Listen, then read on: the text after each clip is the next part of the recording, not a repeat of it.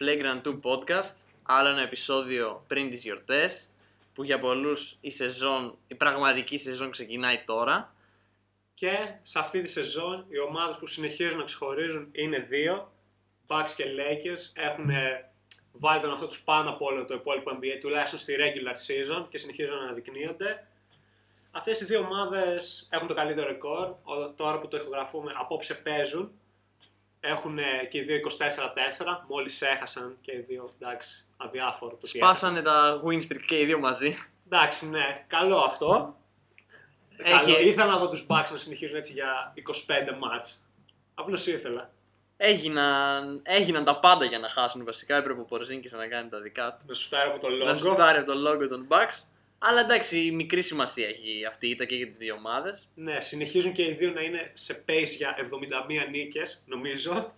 Για μένα οι Bucks ίσως θα ξεχωρίσουν λίγο περισσότερο, θα πάνε πιο εύκολα προς τις 70. Αλλά και οι Lakers δείχνουν έτσι. Κυρίως λόγω tryhard θα το προσπαθήσουν περισσότερο και στο τέλος οι Lakers θα έχουν το ένα στη Δύση και θα πούνε εντάξει, φτάνει το ένα στη Δύση. Ας τσιλάρουμε λίγο. Ο Davis έχει και μια ιστορία τραυματισμών. Θα χάσει μερικά μάτς στο τέλος. Ο LeBron είναι 35. Θα χάσει μερικά μάτς. Στις νίκες θα έχουν λίγες παραπάνω οι Bucks, αλλά δεν πιστεύω ότι θα έχει και τόσο μεγάλη σημασία ποια από τις δύο ομάδες θα έχει το καλύτερο ρεκόρ.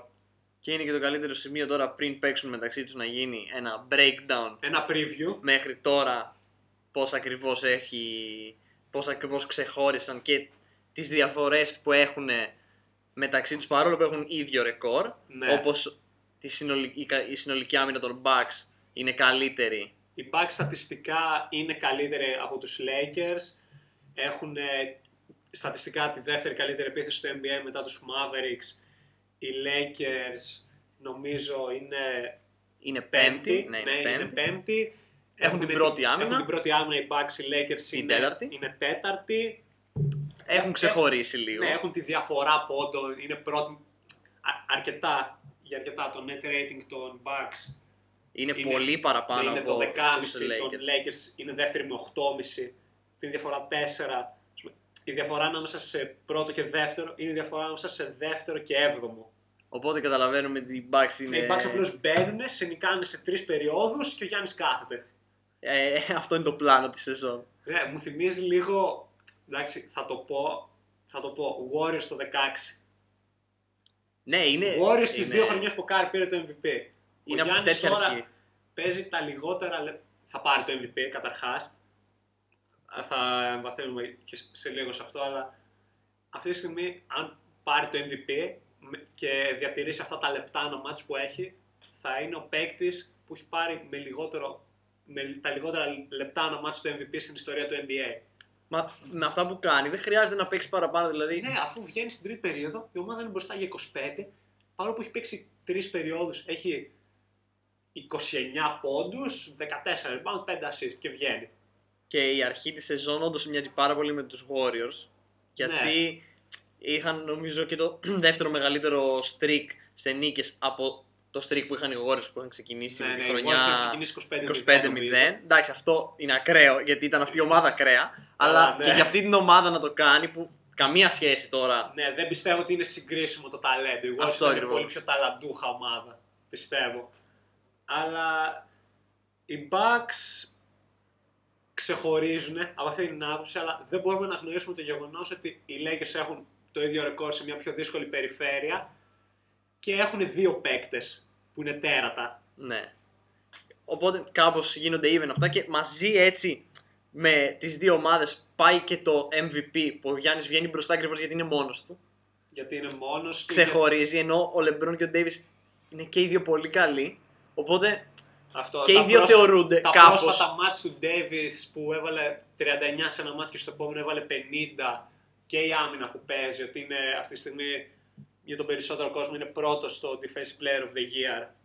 Με δεύτερο το Γιάννη πάλι. Δηλαδή ο Γιάννης είναι μόνος του και τσαλεντζάρει δύο κατηγορίες, ενώ οι άλλοι είναι δύο κάπως. Δηλαδή ναι, και μαζί με τον Davis στο Defensive Player of the Year και στο MVP μαζί και με τον LeBron και τον Davis. Δηλαδή τα κάνει όλα μόνος του. Και εντάξει, λογικό είναι και στα. Ίσως στο Defensive Player of the Year ο Davis δεν είναι λίγο πιο μπροστά. Αλλά είναι λογικό να φαίνεται πιο πολύ ο Γιάννης γιατί ακριβώς δεν έχει all-star παίκτη και έτσι. Ναι, ο Middleton είναι all-star στην Ανατολή. Αυτό δεν και είναι. Και φάνηκε πόσο, θα το πω, irrelevant ήταν, διότι για 8-9 μάτς που δεν έπαιζε πάλι τα κέρδισαν όλοι οι Bucks. Ήταν σαν να είτε παίζεις είτε δεν παίζεις, το πώς πάνε οι Bucks δεν αλλάζει. Όντως μπορεί να τους βοηθήσεις σε κάποια παιχνίδια λίγο παραπάνω, αλλά δεν κάνει τη διαφορά. Αντί να κερδίσουν για 17, θα κερδίσουν για 23. Ναι, αυτό δεν έχει κάποια διαφορά. Τον έχουν βοηθήσει και όλοι οι παίκτες και τους κάνει κιόλας να τον βοηθάνε. Ο ίδιος ο Γιάννης. Δηλαδή έχει. Τον Matthews, τώρα ο Matthews κάνει κάποια τρελά παιχνίδια που είναι ξεγραμμένα. Ο Matthews έχει αναστήσει την καριέρα του. Ήταν η κατάλληλη ομάδα αυτή, ας πούμε, οι Lakers, τέτοιου τύπου ομάδες που θέλουν spot shooters, περιφερειακούς, έτσι, τέτοιου στυλ.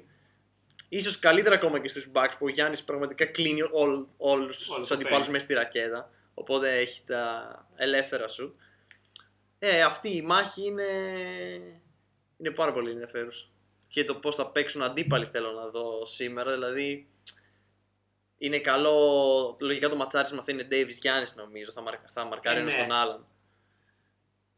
Οι Lakers αυτό που έχουν, πιστεύω ότι στο να μαρκάρουν τη ρακέτα είναι η καλύτερη ομάδα στο NBA, ασχέτως στατιστικών. Μόνο και μόνο λόγω Davis και JaVale, λόγω του μεγέθους που έχουν. Ότι μπορούν να προσαρμοστούν σε ψηλά σχήματα πολύ εύκολα. Ναι, δεν μαρκάρουν όμως τόσο καλά την περιφέρεια, ας πούμε, στις ήττες τους. Εντάξει, τώρα που έχασαν από τους Pacers, επειδή δεν έπαιζε ο Davis, έφαγαν κάποιο dominate από Sabonis, αλλά στις ήττες τους είχαν χάσει, ξέρω εγώ, από τους Clippers, από τους Mavericks, άφησαν πολλά τρίποντα. Έχουν ένα θέμα, νομίζω πιο πολύ, δεν είναι ατομικό αμυντικό θέμα, είναι κάπως τα rotation της ομάδας στην περιφέρεια, δηλαδή δεν κάνουν τόσο καλά close out, δεν ξέρω. Στις αλλαγές είναι λίγο αργή στην περιφέρεια.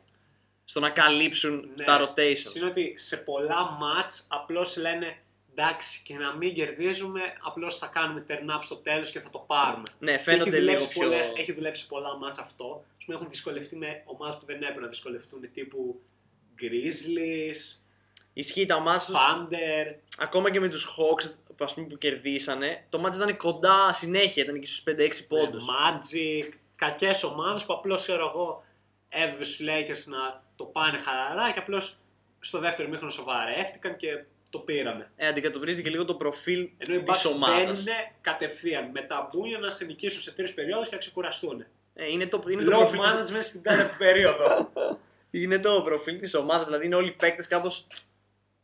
Ο Green, ο LeBron είναι πιο βετεράνοι, οι οποίοι δεν θα μπουν και με τόση όρεξη σε ένα μάτς μέσα στο Ορλάντο, ας πούμε.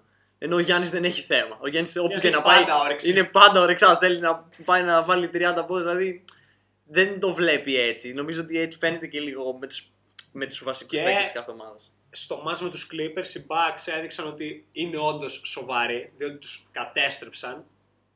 Τους νικούσαν για 40, μείωσαν σε 30.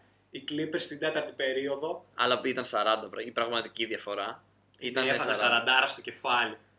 Εντάξει, είναι και αυτά τα μάτς που λες ότι μου κάτσανε, μου πήγανε όλα καλά. Ήταν ένα τέτοιο μάτς για τους Bucks. Ναι. Μπήκανε όλα τα shoot.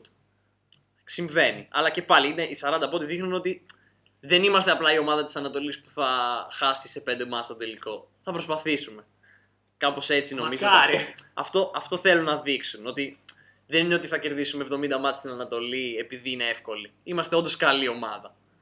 Αυτό βλέπω από τους Bucks. Γι' αυτό ίσως θέλουν να πάνε full τρένο για να καταφέρουν ό,τι πιο πολύ μπορούν. Και ένας λόγος ακόμα που οι Lakers δεν θα ανησυχούν τόσο πολύ για το θέμα της έδρας είναι επειδή στους τελικούς περιφέρειες περιμένουν τους Clippers που η έδρα θα παίξουν 7 εντός έδρας μάτς. Οπότε δεν θα έχουν πολλά ταξίδια. Θα είναι πιο άνετος. Ναι, και έχουν δείξει ότι είναι πολύ καλοί εκτός έδρας. Έχουν δύο εκτός έδρας ήττες. Αν τις θεωρείς δύο, έχασαν το πρώτο μάτς μέσα στους Clippers που ήταν στο Staples. Ουδέτερο έδαφος. Και έχασαν πρώτη φορά τώρα στους Pacers. Είχαν το δεύτερο μεγαλύτερο σερί εκτός έδρας νικών στην ιστορία του NBA. Το το είχαν πάλι οι Lakers παλιότερα. Ναι. Και οι Lakers. Εκείνη τη χρονιά είχαν πάρει το πρωτάθλημα με Wilt. Και είχαν 69 νίκες νομίζω. Από τους Lakers βέβαια νομίζω ότι ο Davis αποδίδει καλύτερα εντός έδρας μέχρι τώρα. Δεν έχω τσεκάρει τα στατιστικά του, αλλά άμα το έχεις τσεκάρει. Ναι, έχω τσεκάρει και γενικά τα πιο δυνατά του μάτς που έκανε τον Τόρι είναι όλα εντός έδρας. Και την 50 και τη 40 της έκανε. Δεν είναι κακός εκτός, αλλά ας πούμε σε κακές έδρες. Hawks, Magic. Δεν έκανε τρομερά πράγματα. Δεν ήταν αυτός δηλαδή που έδωσε τη νίκη. Ήταν μέτριος πάντα. Ο LeBron είναι αυτός που δεν καταλαβαίνει τίποτα από έδρες, ας πούμε, και απλά παίζει αυτό που παίζει. Είναι καταλάβει ο LeBron τώρα. Έχει παίξει περισσότερα μάτς εκτός έδρας από ό,τι έχει παίξει ο Davis μας στην καριέρα του. Ας πούμε και στη Utah ο Davis δεν ήταν τόσο καλός. Αλλά έπαιξε απίστευτη άμυνα. Ναι, εννοώ επιθετικά, δηλαδή τα στατιστικά του δεν φορτώνει τόσο τα στατιστικά του. Είναι καλός πάντα φέτος. Απλά βλέπω ότι στην έδρα νιώθει πιο άνετα.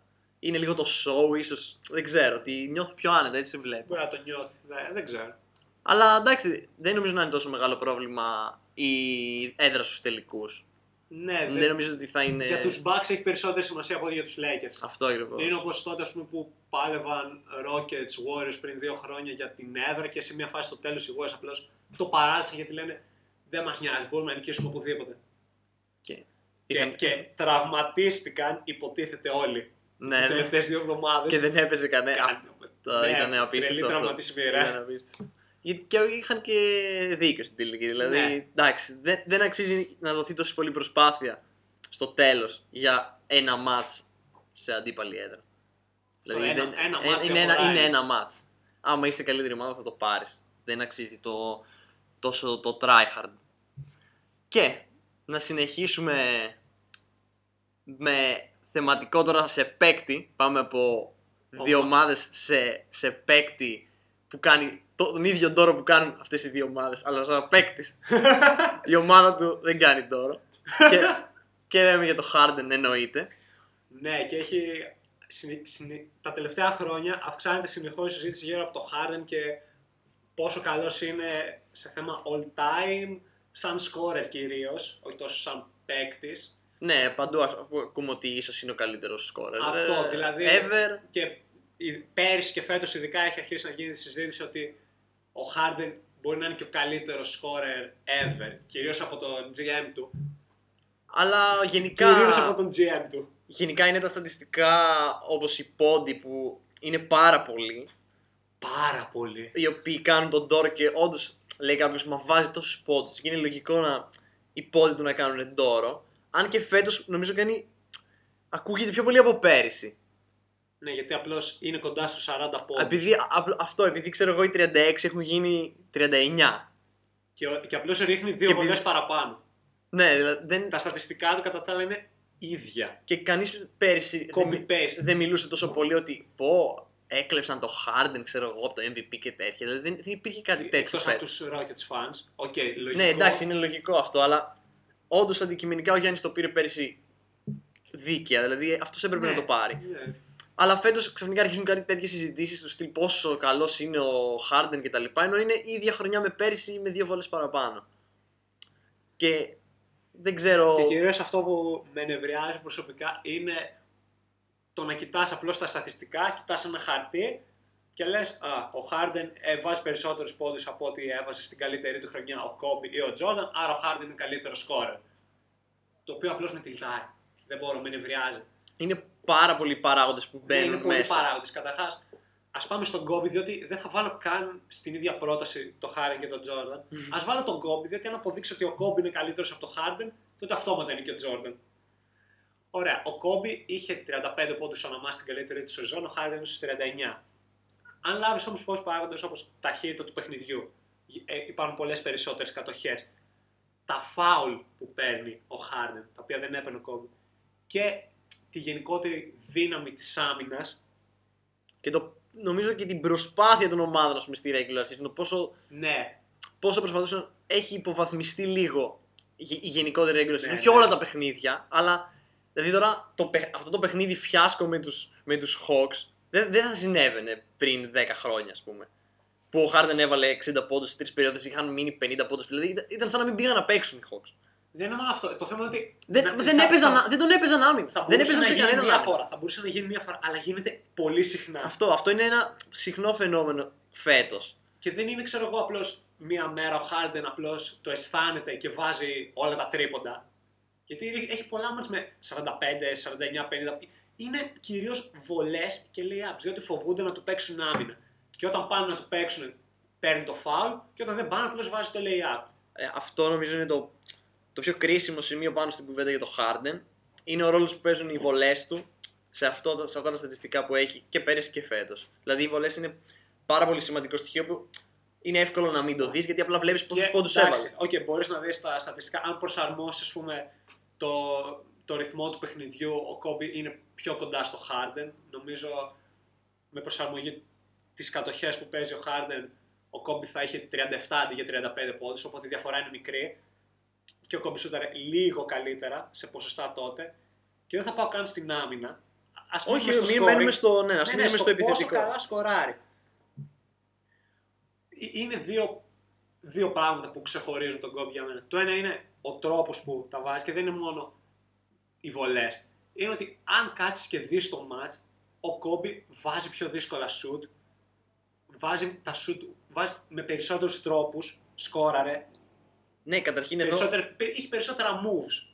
Καταρχήν εδώ μιλάμε ότι ο Harden σουτάρει περισσότερα τρίποντα από οτιδήποτε.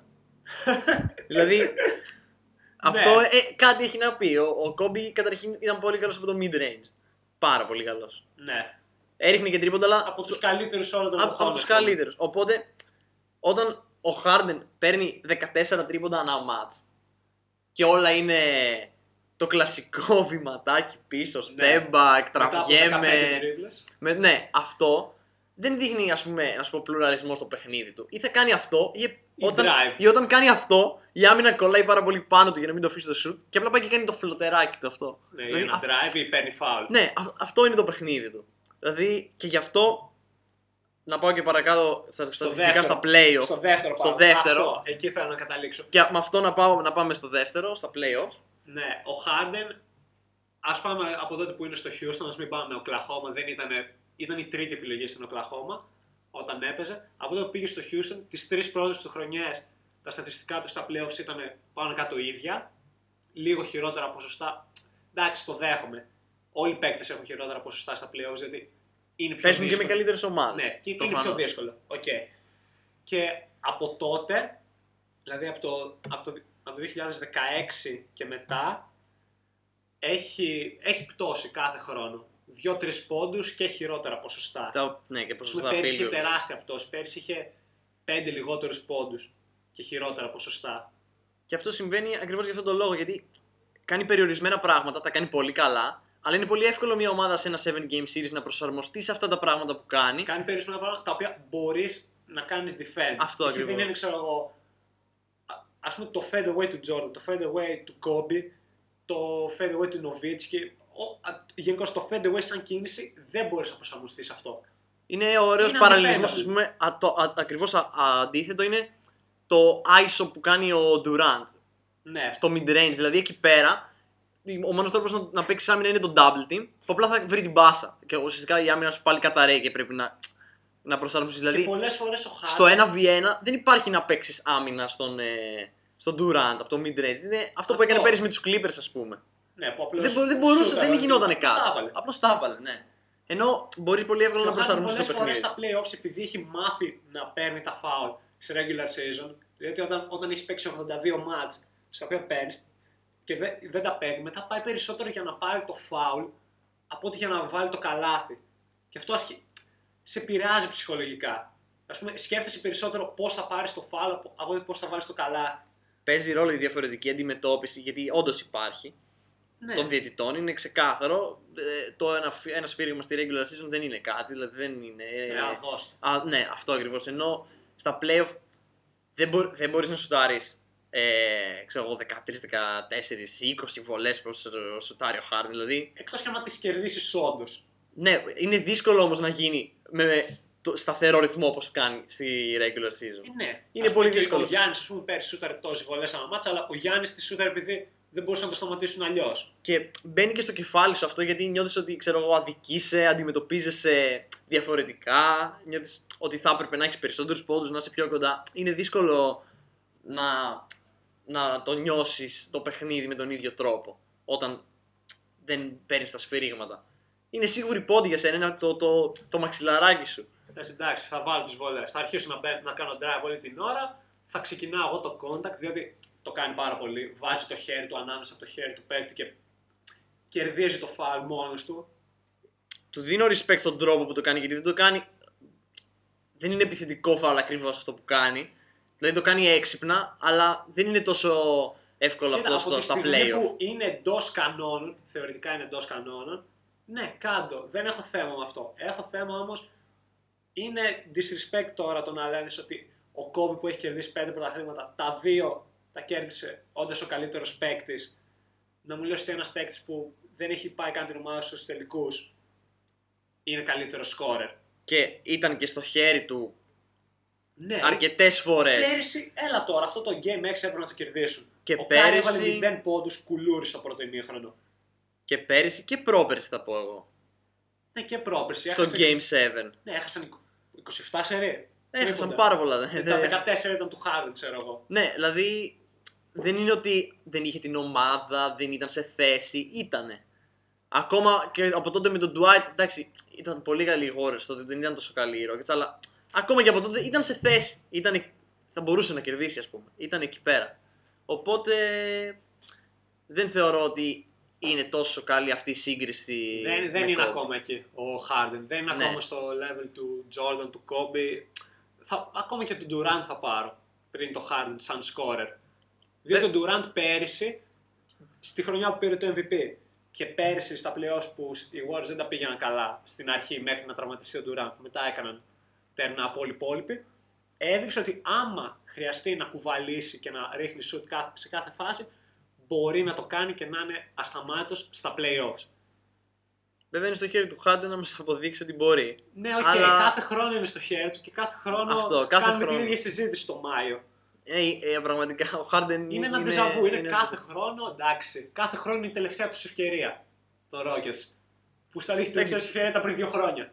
Ναι, φέτος δεν είναι τελευταία ευκαιρία, γιατί έχει περάσει τελευταία ευκαιρία, αλλά είναι στο χέρι του να μας δείξει ότι μπορεί να είναι ανάμεσα σε αυτούς. Μπορεί. Είναι ένας από τους καλύτερους σκόρερ όλων των εποχών, εντάξει, δεν μπορείς. Είναι 39 πόδια ένα μάτς. Okay, είναι 39, είναι ιστορικό. Αλλά να μην το πάμε σε τόσο βαριά σύγκριση. Του Jordan, του Kobe, εγώ θα έλεγα και του Durant, πιο debatable, αλλά είναι και του Durant πιστεύω δεν είναι στο ίδιο επίπεδο ακόμα. Δεν είναι ακόμα, αλλά είναι πιο debatable. Αλλά ο Jordan και ο Kobe αλήθεια είναι πιο πάνω. Και εντάξει, δεν θα πάω τώρα σε centers, διότι είναι άλλη κουβέντα. Είναι μια κατηγορία μόνη τους, δεν μπορείς να βάλεις σύγκριση τώρα με τους guards. Οπότε, Rockets fans, ρουφήξε το. Εντάξει, οι Rockets fans χαρεί την 4η-5η θέση, ξέρω. Και άντε, δεύτερο γύρο. Είδα ένα επικό comment, είχε γράψει κάποιος μια παράγραφο με κάτι στατιστικά του Harden φέτος, ξέρω εγώ, ότι είναι όντως ιστορικά, και απαντάει κάποιος και λέει, ω, αυτό είναι τρελό, Lakers 4-1. Πραγματικά, αυτό, δηλαδή, είναι ιστορικά ωραία και ναι. Αν δεν γίνει κάποιο τρελό step up. Δεν θυμόμαστε τον Kobe και τον Jordan για τη σεζόν που έκανε 35-37 πόντους ανά μας. Τους θυμόμαστε για τα playoffs και για τις νίκες τους. Ακριβώς, θυμόμαστε τα πρωταθλήματα, δηλαδή, τα buzzer beater mentality. Το Mamba mentality δεν είναι βάζω 35 πόντους ανά μας, το Mamba mentality είναι να θέλω να νικήσω. Ναι, και το Mamba mentality βγήκε ακριβώς αυτό το ότι. Επειδή ο Kobe νικούσε, και ήταν αυτό το σκυλί. Αυτό το σκυλί που ήθελε να κερδίσει, δηλαδή σαν mentality και clutch και τέτοιο, ο Kobe δεν ήταν τόσο. Για να πεις ότι βγήκε από αυτόν η έκφραση, ήταν ο καλύτερος, ο πιο clutch παίκτης. Αλλά ήταν αυτό ότι κέρδιζε, σκύλιαζε, ξέρω εγώ. Αυτό τον έκανε να λέμε ότι είναι ο. Το W είναι το. Αυτό μετράει. Καλά τα στατιστικά, καλά όλα αυτά. Τώρα αυτό το λέω και σκέφτομαι και τον φίλο του που είναι μαζί στους Rockets. Ποιος είναι ο φίλος του? Westbrook. Γιατί είπα καλά τα στατιστικά, κανείς δεν κερδίζει από αυτούς. Κανείς δεν κερδίζει. Οπότε τι να πω. Υπομονή στους φίλους των Rockets, δεν ξέρω. Εντάξει. Τουλάχιστον δεν είστε πιο απογοητευτική ομάδα στη Δύση. Όπως είναι, ξέρω εγώ, ας πάμε στις δύο ομάδες που απογοητεύουν στη Δύση. Οι δύο ομάδες που αυτή τη στιγμή. απογοητεύουν είναι οι Jazz και οι Nuggets. Οι Jazz θα πω... Η Jazz θα σου πω ότι το ψιλοπεριμέναμε, το είπαμε ότι αυτό που κάνουν κάθε χρόνο είναι ότι μετά τα Χριστούγεννα απλώς τελειώνουν τη σεζόν, ξέρω εγώ, 32-8, κάτι τέτοιο κάνουν κάθε χρόνο, ναι, και βγαίνουν τρίτη, κάπως. Δεν ξέρω πώς το κάνουν, δεν ξέρω γιατί, αλλά έχει να κάνει, ξέρω εγώ, η έδρα, έχουν πολύ δυνατή έδρα, ναι, δεν σκυλιάζουν και στο δεύτερο μισό της σεζόν που οι ομάδες είναι πιο κουρασμένες, λένε πω μαλάκα τώρα παίξουμε στη Γιούτα και πάνε κάπως ξεψυχισμένες. Είναι σίγουρα... Αλλά ο Κόνλι σίγουρα είναι απίστευτα απογοητευτικός. Ναι, αυτό θα έλεγα. Δεν μπορεί να ρίξει πέτρα στον ωκεανό. Ναι, ο Κόνλι είναι απογοητευτικός. Ίσως το hype ήταν λίγο πιο πάνω από ό,τι έπρεπε. Γιατί όντως φτιάξαν ένα καλό σύνολο, αλλά δεν τους είχαμε δει και απλά. Πιστεύαμε ότι θα είναι τόσο καλοί. Οι Lakers τα πάνε καλύτερα από ό,τι περιμένουμε στην κανονική σεζόν και πετάχθηκε μια ομάδα όπως οι Mavericks που τους ξεπέρασε. Ναι, αυτό. Και ακόμα και οι Houston πάνε καλύτερα, ας πούμε, ναι, ίσως από ό,τι περιμέναμε. Οπότε έμειναν λίγο πίσω. Δεν υπάρχει αμφιβολία τώρα για playoffs. Καμία, ότι θα βγουν κτλ. Δεν υπάρχει. Απλά ίσως την περιμέναμε λίγο πιο πάνω. Γιατί μιλούσαμε για μια καλή regular season team. Αυτό βασικά. Ναι. Αλλά οι Nuggets είναι πιο απογοητευτικοί για μένα. Παρόλο που έχουν καλύτερο ρεκόρ. Έχουν καλύτερο ρεκόρ, ναι. Αλλά η Utah, επειδή το κάνει κάθε χρόνο, περιμένω να το κάνει και φέτος, να τελειώσει η σεζόν πολύ καλά. Οι Nuggets όμως πέρυσι είχαν τελειώσει με 57 νίκες στο δεύτερο καλύτερο ρεκόρ και επειδή ήταν η ίδια ομάδα, περίμενες να χτίσουν σε αυτό, να πάνε ένα βήμα μπροστά και έχουν πάει ένα βήμα πίσω. Κυρίως ο Jokić έχει πάει ένα βήμα πίσω. Ο Jokić έχει κάνει αυτό το βήμα πίσω και λογικό είναι να έχει τραβήξει μαζί και την υπόλοιπη ομάδα. Είναι ο παίκτης που γύρω του... χαζουνικάνε, έχουν τις νίκες, ας πούμε, εντός έδρας. Τώρα εντάξει, μιλάμε για... πιο δύσκολη έδρα, αλλά νικάνε, ξέρω εγώ... Α, έχουν 4 νίκες τώρα που ηχογραφούμε. Έχουν νικήσει, ξέρω εγώ, η πιο δύσκολη ομάδα που νίκησαν το Portland. Ναι. Νίκησαν Knicks, Hawks. Knicks, Magic και Thunder. Α, δηλαδή, sorry. Είναι, μιλάμε για απογοήτευση ενώ έχουν είναι τρίτη στη Δύση. Αλλά είναι όντως απογοήτευση γιατί οι νίκες δεν είναι τόσο πολλές. Είναι μαζί με 3-4 ομάδες εκεί στο ίδιο ρεκόρ περίπου. Είναι ο τρόπος που τις παίρνουν. Είναι, ακριβώς, είναι ο τρόπος που τις παίρνουν και είναι ότι δεν έχουμε δει. Είναι τρίτη και δεν έχουμε δει κάτι από κάποιον παίκτη τόσο καλό. Όσο περιμένουμε ο Γιώκης να κάνει τρομερή χρονιά. Εγώ περιμένω να κάνει φοβερή χρονιά. Πέρυσι ήταν. Είναι αρκετά χειρότερος από ό,τι ήταν πέρυσι. Δηλαδή είναι κάτω 3 πόντους, τα rebound είναι ίδια, η assist είναι λίγο πιο κάτω. Τα ποσοστά του είναι αρκετά χειρότερα. Τα ποσοστά του είναι αυτά που ίσως κάνουν τη διαφορά και ότι παίρνει ακόμα περισσότερα τρίποντα ενώ έχει. Ναι, ενώ σουτάρει χειρότερα. Σουτάρει χειρότερα και σουτάρει περισσότερο. Οπότε... φαίνεται out of shape. Φαίνεται, λες και δεν ξέρω, το παγκόσμιο, μετά από το παγκόσμιο χαλάρωσε πολύ. Ίσως ήταν μεγάλη χρονιά του πέρυσι, είχε και το παγκόσμιο μετά και κάπως, δεν ξέρω, δεν έκανε κατάλληλη προετοιμασία γιατί ήταν αυτό που λέγαμε, πολύ καλός, ήταν κοντά ας πούμε, στο MVP race ας πούμε, εντάξει, ήταν εκεί πέρα. Ήταν θέση στην All-NBA, θεωρούσαμε ότι είναι ο καλύτερος έντος στο NBA. Και περιμέναμε να έρθει ακόμα καλύτερος φέτος σε καλύτερη φόρμα κτλ. Και ήρθε χειρότερος. Ναι, ούτε καν στα ίδια. Η ομάδα είναι πάνω κάτω το ίδιο. Απλώς πέρσι νικούσαν και μάτσα άνετα, τώρα. Απλώς χαζονικάνε κάθε. Ναι, αυτό δεν νικάνε. Έχουν νικήσει 3 μάτς με buzzer beater νομίζω. Δεν νικάνε με άνεση τα παιχνίδια. Δηλαδή και αυτά τα 4 που είπαμε εντός έδρας, εκτός από τους Portland που ήταν πάνω από 15 πόντους, τα υπόλοιπα δεν ήταν εύκολα. Μπορεί να φαίνεται, εντάξει, κέρδισαν για 7-8 πόντους, αλλά δεν ήταν ένα εύκολο μάτς από το ημίχρονο, ας πούμε. Ναι. Αυτό. Φαίνεται ότι λίγο στραγκλάρουν. Μία θα εμφανιστεί, θα κάνει ένα μάτσο ο Μάρεϊ, θα κάνει ένα μάτσο ο Μπάρτον, κάπως θα πάρουν τις νίκες. Αλλά δεν ξέρω τι συνέχεια έχουν για τα playoffs, πώς μπορούν να είναι ανταγωνιστικοί με τις... καλύτερες ομάδες. Οι Mavericks μου φαίνονται καλύτεροι από τους Nuggets αυτή τη στιγμή. Κυρίως μετά την νίκη ενάντια στους Bucks, χωρίς Dončić. Δηλαδή, εντάξει, μπορείς να πεις ότι ήταν ένα μάτς, αλλά γενικώς άμα δεις τους Mavericks να παίζουν, στατιστικά έχουν την καλύτερη επίθεση όλων των εποχών. Τώρα, αν το πας μόνο στατιστικά, έχουν το καλύτερο offensive rating. Και άμα τους δεις να παίζουν, ακόμα και όταν δεν είναι ο Dončić στο παρκέ, όταν είναι ο Dončić στο παρκέ, όλα περνάνε μέσα από αυτόν. Παίζει σαν point guard στην ουσία, δημιουργεί για όλους. Αλλά όταν δεν παίζει, δεν είναι, ξέρω εγώ, οκ, δεν έχουμε ιδέα τι να κάνουμε. Είναι κάπως. Η μπάλα πάει από εδώ. Είναι Dončić effect. Ακόμα και όταν δεν είναι, η ομάδα ξέρω, αφού έχει κερδίσει, ενώ δεν το περίμενε πιστεύω να κερδίζουν τόσο πολύ, είναι όλοι οι παίκτες κάπως έχουν ανέβει και ψυχολογικά και. Ναι, το νιώθουνε. Όταν είναι ο Dončić μέσα, όλα περνάνε τον Dončić, αλλά όταν βγαίνει, δεν είναι ξέρω, σε κάθε κατοχή θα πάρω, ωραία, τώρα θα πάρω εγώ την μπάλα, μετά θα την πάρει άλλος, μετά θα την πάρει άλλος. Όχι. Η μπάλα κινείται όλη την ώρα και δημιουργούν σουτ. Αντί να τους τα δημιουργεί ο Dončić, τα δημιουργεί όλη η ομάδα για κάποιον. Οπότε με τέτοιες ομάδες που έχουν ξεπεταχτεί. Και με Lakers Clippers. Και με Lakers Clippers. Ακόμα και Rockets, άσχετο που. Πάλι, οι Nuggets δεν μου φαίνουν τόσο καλή, δηλαδή έχουν κάνει ένα βήμα πίσω. Ναι, είναι ένα βήμα πίσω. Περιμέναμε, ξέρω εγώ, top 3. Ναι, περιμέναμε σίγουρα top 3. Δεν το είχαμε στάνταρ. Δηλαδή, αν πέρυσι ήταν. Εντάξει, πέρυσι δεν μπορούσαν να κερδίσουν τους Spurs στα playoff, πήγαν στα 7ο παιχνίδι. Ναι. Φτάσαν και με το Portland. Εντάξει, και το Portland ήταν πολύ καλύτερο πέρυσι, αλλά και πάλι φαίνεται ότι. Είναι νέα ομάδα. Δυσκολεύονται στα playoff, αλλά αυτό λέγαμε ότι εντάξει, δυσκολεύτηκαν. Και του χρόνου. Οι Bucks πέρσι ξεπετάχθηκαν όπως ξεπετάχθηκαν και οι Nuggets, αλλά οι Bucks φέτος ήρθαν και έχουν κάνει αυτό το βήμα και πάνε για περισσότερες νίκες, κερδίζουν πιο άνετα, παίζουν με τον ίδιο τρόπο.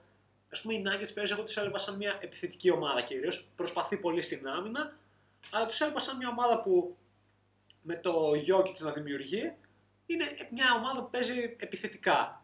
Και φέτος έχουν... με την επίθεση. Φέτος κερδίζουν με την άμυνα. Ναι, δηλαδή φέτος έγιναν η ομάδα, ξέρω εγώ, με το δεύτερο χειρότερο pace, ενώ είναι όλοι νέοι. Ναι, είναι πολύ αργή σαν ομάδα το πώς παίζει. Είναι νέα ομάδα και παίζει πάρα πολύ αργά. Που δεν ξέρω πώς θα τους βοηθήσει. Δεν βλέπω αυτό που βλέπω στους Bucks. Αυτό με το Γιάννη να είναι μπροστά και όλοι οι άλλοι να δουλεύουν. Εδώ κάπως ο Jokić που υποτίθεται πρέπει να βγει μπροστά και να οδηγήσει τους υπόλοιπους κάπως. Ο Jokić έχει γίνει ακόμα ένας παίκτης. Αυτό. Και οπότε υπάρχουν μόνο παίκτες χωρίς αυτόν που θα κάνει το βήμα παραπάνω. Δεν είναι κάποιος ούτε καν μαζί με τον Jokić να κάνει το βήμα. Υποτίθεται ο Murray θα ήταν αυτός, νομίζω. Ναι, έτσι όπως το βλέπαμε. Και ο Murray έχει μείνει στάσιμος. Ο Murray φέτος κάνει πολύ κακή χρονιά. Δηλαδή είναι σαν τους υπόλοιπους. Σαν τον Μπάρτον, ας πούμε, κάνει την ίδια χρονιά. Ενώ περιμένεις να ανέβει και να εξελιχθεί. Εντάξει. Είναι νωρίς ακόμα στη σεζόν. Ελπίζουμε να επανέλθουν οι Nuggets. Καλά, περιθώριο βελτίωσης υπάρχει σίγουρα. Είναι, εντάξει, κοντεύουμε προς τη μέση σε λίγο. Αλλά είναι πολλά τα παιχνίδια. Μπορούν να γυρίσουν τη σεζόν τους. Δηλαδή, ακόμα και τέταρτη να βγουν, εγώ δεν θα πω ότι εντάξει, ωραία. Είναι ok και θα play αυτά πάνε. Δηλαδή, ανάλογα ποια θα είναι και η πέμπτη, αν είναι εκεί και αυτές. Δηλαδή, μπορεί να αποκλειστούν και με πλεονέκτημα έδρα στον πρώτο γύρο. Άμα συνεχίσουν να παίζουν έτσι. Ισχύει. Αυτό. Αλλά εντάξει, ελπίζουμε και μπορούν να γυρίσουν τη σεζόν τους. Μία ομάδα όμως που δεν μπορεί να γυρίσει τη σεζόν της με κανένα τρόπο είναι οι Pelicans. Λέγαμε για hype στους Jazz, αυτοί και αν είχαν hype. Ω, καλά, ρε. Πρώτο επεισόδιο εδώ το καλοκαίρι το είπαμε. Δώσαμε το call. Όλοι ενθουσιασμένοι με τους Pelicans έχουν μαζέψει νέους. Πόσα πράγματα είπαμε. Θυμόμαστε μόνο αυτά που είπαμε σωστά. Αυτό το είπαμε σωστά. Γιατί ήταν φυσιολογικό. Υπήρχε το hype λόγω Zion. Ναι. Λόγω του trade, λόγω. Πήραν πολλούς παίκτες και λες: Ω, εντάξει, έφυγαν από τη σκιά του LeBron αυτοί οι παίκτες, τώρα θα αναδειχθούν. Ο Ingram έχει αναδειχθεί. Ο Ingram είναι ένας από τους υποψήφιους για πιο βελτιωμένος. Βέβαια και αυτός τα παιχνιδάκια του τα χάνει και οι χαζοτραυματισμοί συνεχίζουν να υπάρχουν, αλλά όντως έχει δείξει. Αυτό είναι άστο. Άμα να κράξουμε και τον Ingram, τι πρέπει να τους κάνουμε. Δεν θα τον κράξω. Απλά έχει βελτιωθεί, αλλά όχι και κάτι τρομερό. Αλλά η ομάδα είναι απαράδεκτη. Ναι, η ομάδα είναι. Ο Redick και ο Holiday, εντάξει, θα μιλήσουμε αργότερα για αυτό. Δεν νομίζω ότι μπορούν να κάνουν και κάτι αυτοί. Δηλαδή, τώρα με το Lonzo που υποτίθεται, αυτό πραγματικά που είπες πριν ήταν για το Lonzo ότι πού να παίξει ο Lonzo με το LeBron, είναι οι ίδιοι παίκτες, δεν μπορούν να παίξουν μαζί. Αυτό ότι κάνουν, ποιον θα παίξει ο Lonzo κάνουν τα ίδια πράγματα, δεν μπορεί ο Lonzo να δουλέψει. Ναι, σίγουρα. Και φέτος κάνει, ξέρω, ακόμα χειρότερη χρονιά που παίζει, δηλαδή δεν γίνεται αυτό. Δεν γίνεται πιο κάτω. Εντάξει, χειρότερο. Κάνει την ίδια χρονιά με πέρυσι. Ναι, τίποτα δηλαδή. Το ρεκόρ των Pelicans με τον Lonzo είναι 3-18. Χωρίς τον Lonzo είναι 4-4. David Griffin, αν ακούς, ξέρεις τι πρέπει να κάνεις. Trade Lonzo για την ανακτυπωτή, κάτι τέτοιο. Γι' αυτό που είχα κάνει trade και τον Corver και μπορείς μόνο να ελπίζεις. Και υποτίθεται μέσα σε όλους αυτός ο καλύτερος θα ήταν ο Zion, αλλά δεν νομίζω να παίξει φέτος. Και ίσως καλύτερο θα ήταν να μην παίξει φέτος. Ναι, έχει γυρίσει, κάνει ατομικές προπονήσεις τώρα, χωρίς κάποιο χρονικό να έχουν πει ότι θα γυρίσει σε τόσο περίπου. Αρχικά είχαν πει 6 με 8 εβδομάδες, έχουν περάσει νομίζω. Είχαν πει 6 με 8 εβδομάδες season opener. Ναι, έχουν αυτός φύγει, έχουν τώρα, περάσει, έχουν περάσει. Έχουν περάσει και βασικά... Και δεν υπάρχει κάποιο update, είναι αυτό. Γύρισε και κάνει ατομικές προπονήσεις. Αυτό μου λέει ότι είναι τουλάχιστον άλλες 6 με 8 εβδομάδες. Κοίτα, είσαι ρούκι. Με ουσιαστικά το πρόβλημά σου είναι η σωματική σου κατάσταση. Πες του και έτσι. Αυτό είναι το πρόβλημά σου. Έχει φτάσει τέλη Δεκέμβρη. Ναι. Δεν έχεις πατήσει παρκέ. Ωραία, και Χριστούγεννα τώρα καλά πάλι θα παχύνει. Δεν έχεις πατήσει παρκέ. Κι άλλο. Αφού δεν έχεις πατήσει παρκέ, μην πατήσεις καθόλου φέτος. Ναι. Κάτσε και δούλεψε το σώμα σου. Αυτό είναι το πρόβλημα. Δηλαδή δεν έχει νόημα να επιστρέψεις, να κάνεις τι σε μια ομάδα που έχει 7 νίκες. Τι έχουμε να πας γιατί. 6. Όχι 7 έχουμε. Ή 6-7. 7 νομίζω 7. Δηλαδή τι να κάνεις, να δείξεις τι. Το Rookie of the Year δεν μπορείς να το πάρεις. Τόσο κι άμα είσαι τόσο καλός, ρε φίλε. Εντάξει, άμα πιστεύεις τόσο πολύ ότι μπορείς να έρθεις και να κάνεις τόσο μεγάλο impact στην ομάδα σου, γιατί, okay, και να γυρίσεις, αλλά οι Pelicans με αυτό το ρεκόρ δεν θα του το δώσουν. Καλύτερα θα το δώσουν στον Τζα. Ναι. Πρέπει να γυρίσεις, να παίξεις καλά, αλλά να κερδίσεις και λίγο η ομάδα σου. Δεν νομίζω ότι μπορεί να γίνει τίποτα από όλα αυτά. Ναι. Οπότε καλύτερα να ακολουθήσει τακτικές γνωστές τακτικές. Joel Embiid, Blake Griffin, απλώς κάτσε έξω όλη τη χρονιά. Φτιάξε και λίγο το σώμα σου, ρε άνθρωπε. Πρέπει να δυνατήσεις, είσαι χοντρός. Αδυνάτησε, βάλε λίγο μύες. Έχει explosiveness, όλα αυτά τα έχει. Φτιάξε λίγο το σώμα σου. Πολλοί λένε ότι άμα ας πούμε αδυνατήσει πολύ, δεν θα είναι ο Zion. Θα χάσει αυτό ας πούμε, το ασταμάτητο που έχει. Δεν μιλάμε για ακριβώς να αδυνατήσει, μιλάμε να σφίξει. Δηλαδή. Ναι, πρέπει να δυνατήσει κιόλας, αλλά πρέπει να δυναμώσει, γιατί μιλάμε για φυσικά ταλέντα αυτά που έχει, όχι φτιαχτά. Δηλαδή δεν έχει δουλέψει τόσο πολύ το σώμα του για να έχει τόσο καλό άλμα, τόσο μεγάλη εκρηκτικότητα. Δηλαδή το σώμα του ίσως τον κρατάει πλοίο πίσω σε αυτό παρά να τον βοηθάει. Φαντάσου να το φτιάξει κιόλας. Δηλαδή έχει μεγάλη προοπτική. Γι' αυτό κάτσε και έχει και πιθανότητα για ροκαιοδηγέρ του χρόνου. Πού το πας αυτό. Τόσο κι άμα ακόμα είσαι χοντρός του χρόνου. Τότε δεν έχεις ελπίδα. Μηνίσκο στα 19, ρε φίλε. Τι μηνίσκο στα 19. Ήταν λογικό, ήταν λογικό. Και να την ξεκινούσε τη χρονιά σίγουρα θα τραυματιζόταν. Αλλά έχει μηνίσκο από τώρα, ρε φίλε. Και όχι από τώρα. Εντάξει, να έχει ένα μικρό τραυματισμό και το περίμενα μέσα στη χρονιά να χάσει μάτς. Είχα πει ξέρω εγώ ότι θα παίξει 57. Κοντά έπεσες. Ναι, κοντά έπεσες. Ένας φίλος μας είπε 50 και θα έχει δίκιο επειδή θα είναι 0. Και θα είναι πιο κοντά από ό,τι ήμουν εγώ. Κοίτα, εγώ αυτό θα έλεγα. Του χρόνου. Η ομάδα και του χρόνου. Έχει Θεός. Έτσι θα είναι. Δεν θα νομίζω να αλλάξει τίποτα. Μπορεί να έχουν λαμέλο. Θα έχουν ένα ακόμα καλό πικ. Πήγαινε του χρόνου να πάρεις Rookie of the Year. Και δούλεψε. Δεν ξέρω, τον έλεγε ότι θέλει πολύ να δουλέψει. Και φάει καμιά σαλάτα. Θέλει πολύ να δουλέψει. Έλεγε τα λοιπά. Προφανώς και θα το έλεγε αυτό. Αλλά αν όντως θέλει, είναι ευκαιρία του να το δείξει τώρα. Που θα έχει μία ολόκληρη χρονιά έξω. Και το καλοκαίρι μετά και τα λοιπά. Είναι η ευκαιρία του. Αυτό, οι Pelicans θα πάνε για pick. Rip το hype. Αυτό που μπορούν να κάνουν, έτσι λίγο να αδειάσουν λίγο cap space, να πάρουν κανένα ταλεντάκι ακόμα, δεν ξέρω πώς θα μαζέψουν, είναι να κάνουν ανταλλαγή το Drew Holiday. Και αυτό, το ερώτημα είναι ποιος θα είναι ο πρώτος παίκτης που θα φάει trade φέτος. Είναι τρεις παίκτες είναι οι πιο πιθανοί. Ναι. Holiday, Iguodala και Kevin Love ακούγονται περισσότερο. Και JJ Redick χαζοακούγεται. Αλλά κυρίως αυτοί οι τρεις ακούγονται. Κυρίως αυτοί οι τρεις και νομίζω ο Love ακούγεται πιο πολύ. Ίσως για το Love ψάχνονται πιο πολύ. Αλλά δεν είμαι σίγουρος αν θα είναι ο πρώτος. Γιατί είναι δύσκολη η ανταλλαγή. Ψάχνονται περισσότερες ομάδες διότι είναι ο καλύτερος από αυτούς τους τρεις παίκτες και μπορεί να δώσει περισσότερα σε μια ομάδα. Νομίζω όμως θα είναι η πιο δύσκολη για να γίνει. Ναι, γιατί έχει το μεγαλύτερο συμβόλαιο. Έχει πολύ μεγάλο συμβόλαιο, πρέπει να δώσεις αρκετά σημαντικά πράγματα γι' αυτόν. Ναι. Οπότε δεν είναι εύκολη απόφαση στη μέση της σεζόν. Και μια ομάδα. Η ομάδα που ακούγεται περισσότερο είναι οι Blazers και οι δεύτεροι Rockets, έτσι τους αποκαλώ πλέον. Είναι μια ομάδα που απλώς είναι απελπισμένη. Θα κάνουν οτιδήποτε. Είναι στο 10-17 τώρα, ναι, νομίζω. Ακόμα μια κίνηση απελπισίας, ας πούμε, θα είναι αυτή. Ναι. Μέχρι τότε μπορεί να μην κάνω Καρμέλο στο roster. Ναι, δεν ξέρουμε. Βέβαια, εντάξει, μέτρια πάνε βασικά τα τελευταία παιχνίδια. Δηλαδή δεν συνεχίζουν το απογοητευτικό ξεκίνημα. Αλλά δεν βλέπουμε και κάτι.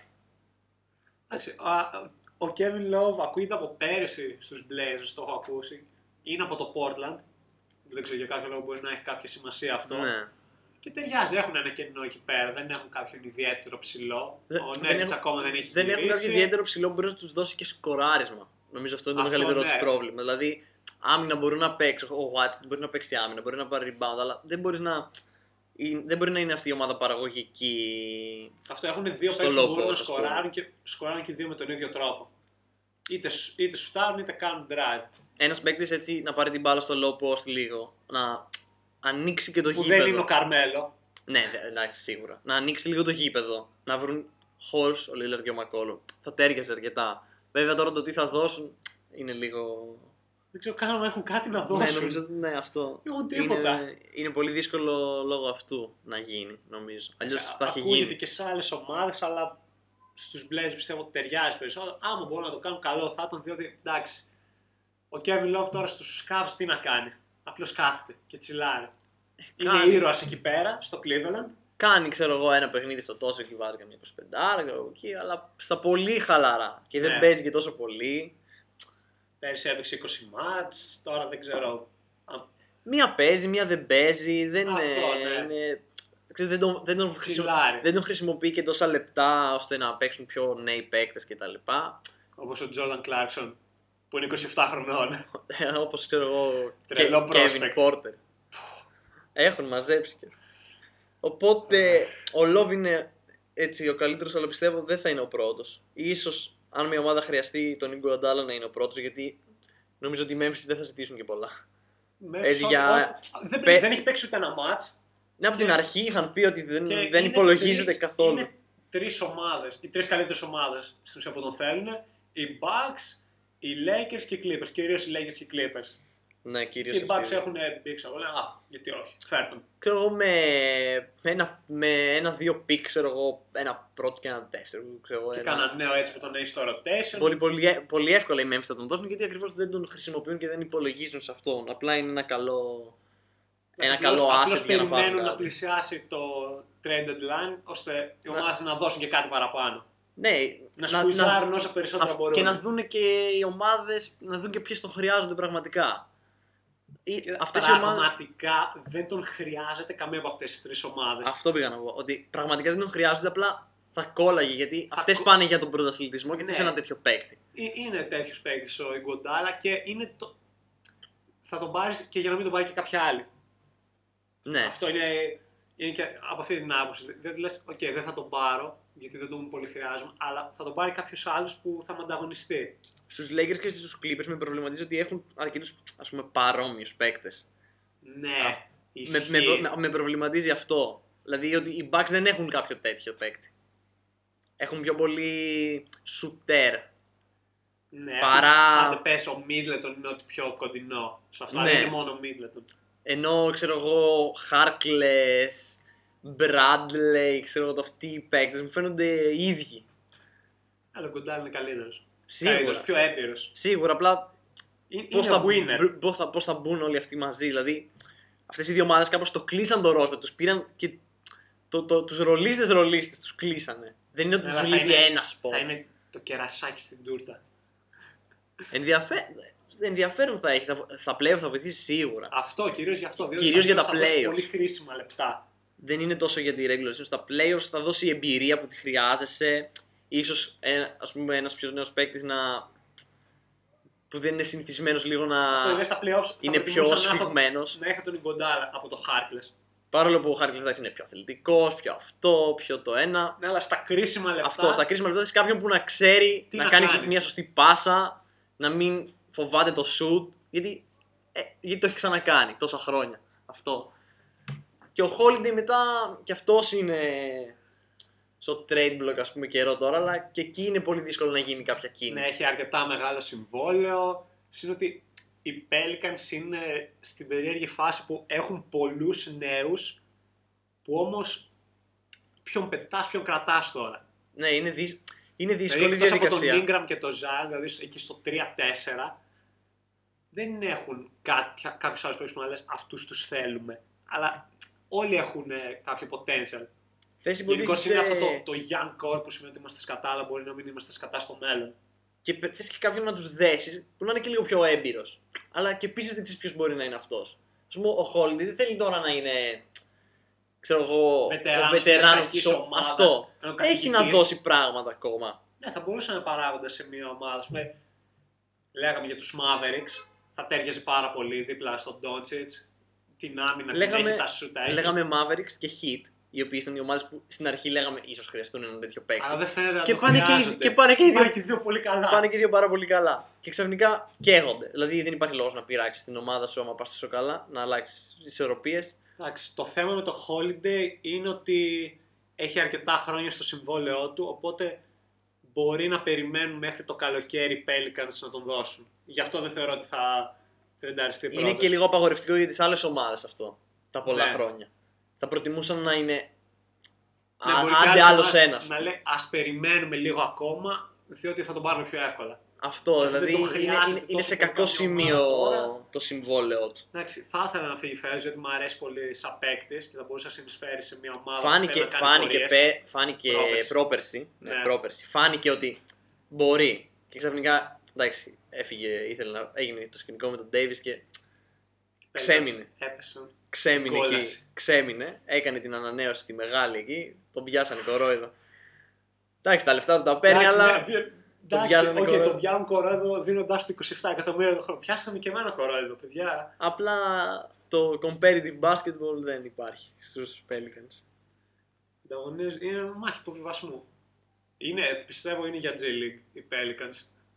Με τον τρόπο που έχουν παίξει φέτος. Ναι, είναι αρκετά απαράδεκτη. Είναι αυτό που λέγαμε. Είναι πάρα πολλοί παίκτες που κανένας δεν είναι. Μπορεί αυτός να γίνει κάποτε. Ναι, αλλά κανένας δεν έχει δείξει τίποτα φέτος. Εκτός τον Ingram. Ναι, εκτός ενώ στα guards κυρίως που είναι. Καλά, και ο Holiday. Ναι, έχουμε πάρα πολλούς guards που κανένας δεν κάνει κάτι. Και μου αρέσει. Ο Holiday βαριέται, ο Hart και ο Lonzo είναι απαράδεκτοι. Ο Redick, εντάξει, βάζεις. Ο Redick είναι ο Redick. Δεν μπορεί να κάνει κάτι παραπάνω. Ναι. Αυτό που κάνει το κάνει. Δηλαδή σε μια κακή ομάδα τι να κάνει ο Redick. Μου αρέσει μια ελπίδα. Μου αρέσει ο ψηλός τους, ο Hayes. Irrelevant μου φαίνεται αυτός ο παίκτης. Εντάξει, όχι για να γίνει superstar, μου αρέσει για ένας καλός αμυντικός. Τύπου καπέλα, ναι. Αλλά αυτός είναι ένας παίκτης που δεν μπορεί να φανεί σε μια κακή ομάδα. Ναι. Τι να κάνει. Αυτό δηλαδή, τους βγήκε αυτός που δεν τον θέλουν αυτόν. Δηλαδή, τι να τον κάνει. Ρολίστες τώρα οι παίκτες, χρειάζονται παίκτες που να έχουν μεγάλο impact.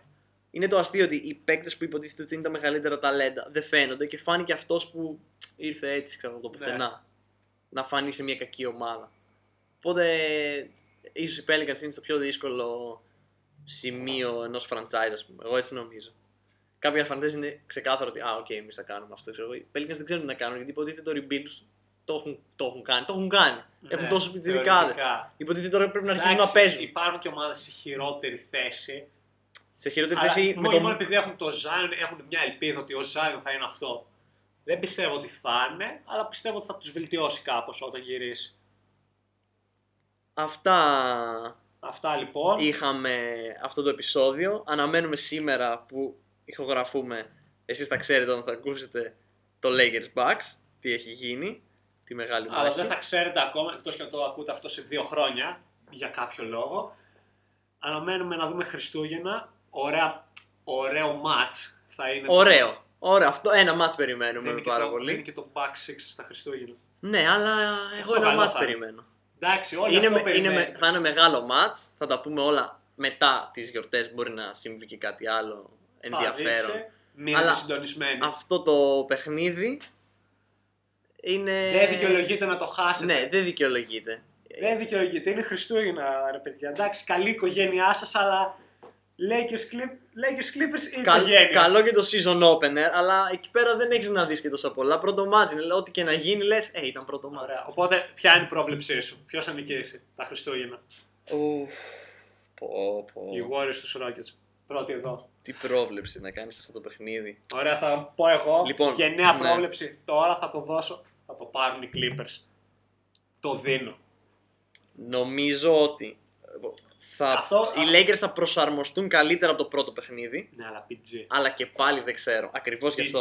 Δηλαδή θα προσαρμοστούν, θα παίξουν καλύτερα. Αλλά είναι και ο Paul George. Δεν ξέρω. Εγώ δεν έχω πρόβλεψη. Αλήθεια δεν έχω πρόβλεψη. Ωραία. Έχουμε εδώ τον δειλό. Εδώ γενναία πρόβλεψη δίνω Clippers. Εντάξει, θα μάθουμε ποιος έχει δίκιο σύντομα. Ίσως η πρόβλεψη που θα κάνω δεν θα είναι ομάδας. Θα είναι ότι θα κάνει πολύ καλό παιχνίδι ο Paul George. Βλέπω ότι θα κάνει καλό παιχνίδι ο Paul George αυτό. Ναι, έχει μια ιστορία με το πείσμα τους Lakers. Τον κυνηγούσαν για αρκετό καιρό και απλώς τους έδωσε.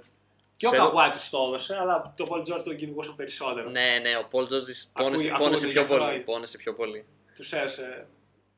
Ήτανε Lakers φάουλ. Ναι, ρε. Μεγάλωσε ως Laker και μετά όταν πήγε στους Clippers, μεγάλωσε ως Clippers.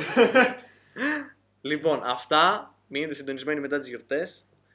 Νέο επεισόδιο με ανάλυση του μεγάλου παιχνιδιού. Και οτιδήποτε έχει γίνει μέχρι τότε. Φιλιά.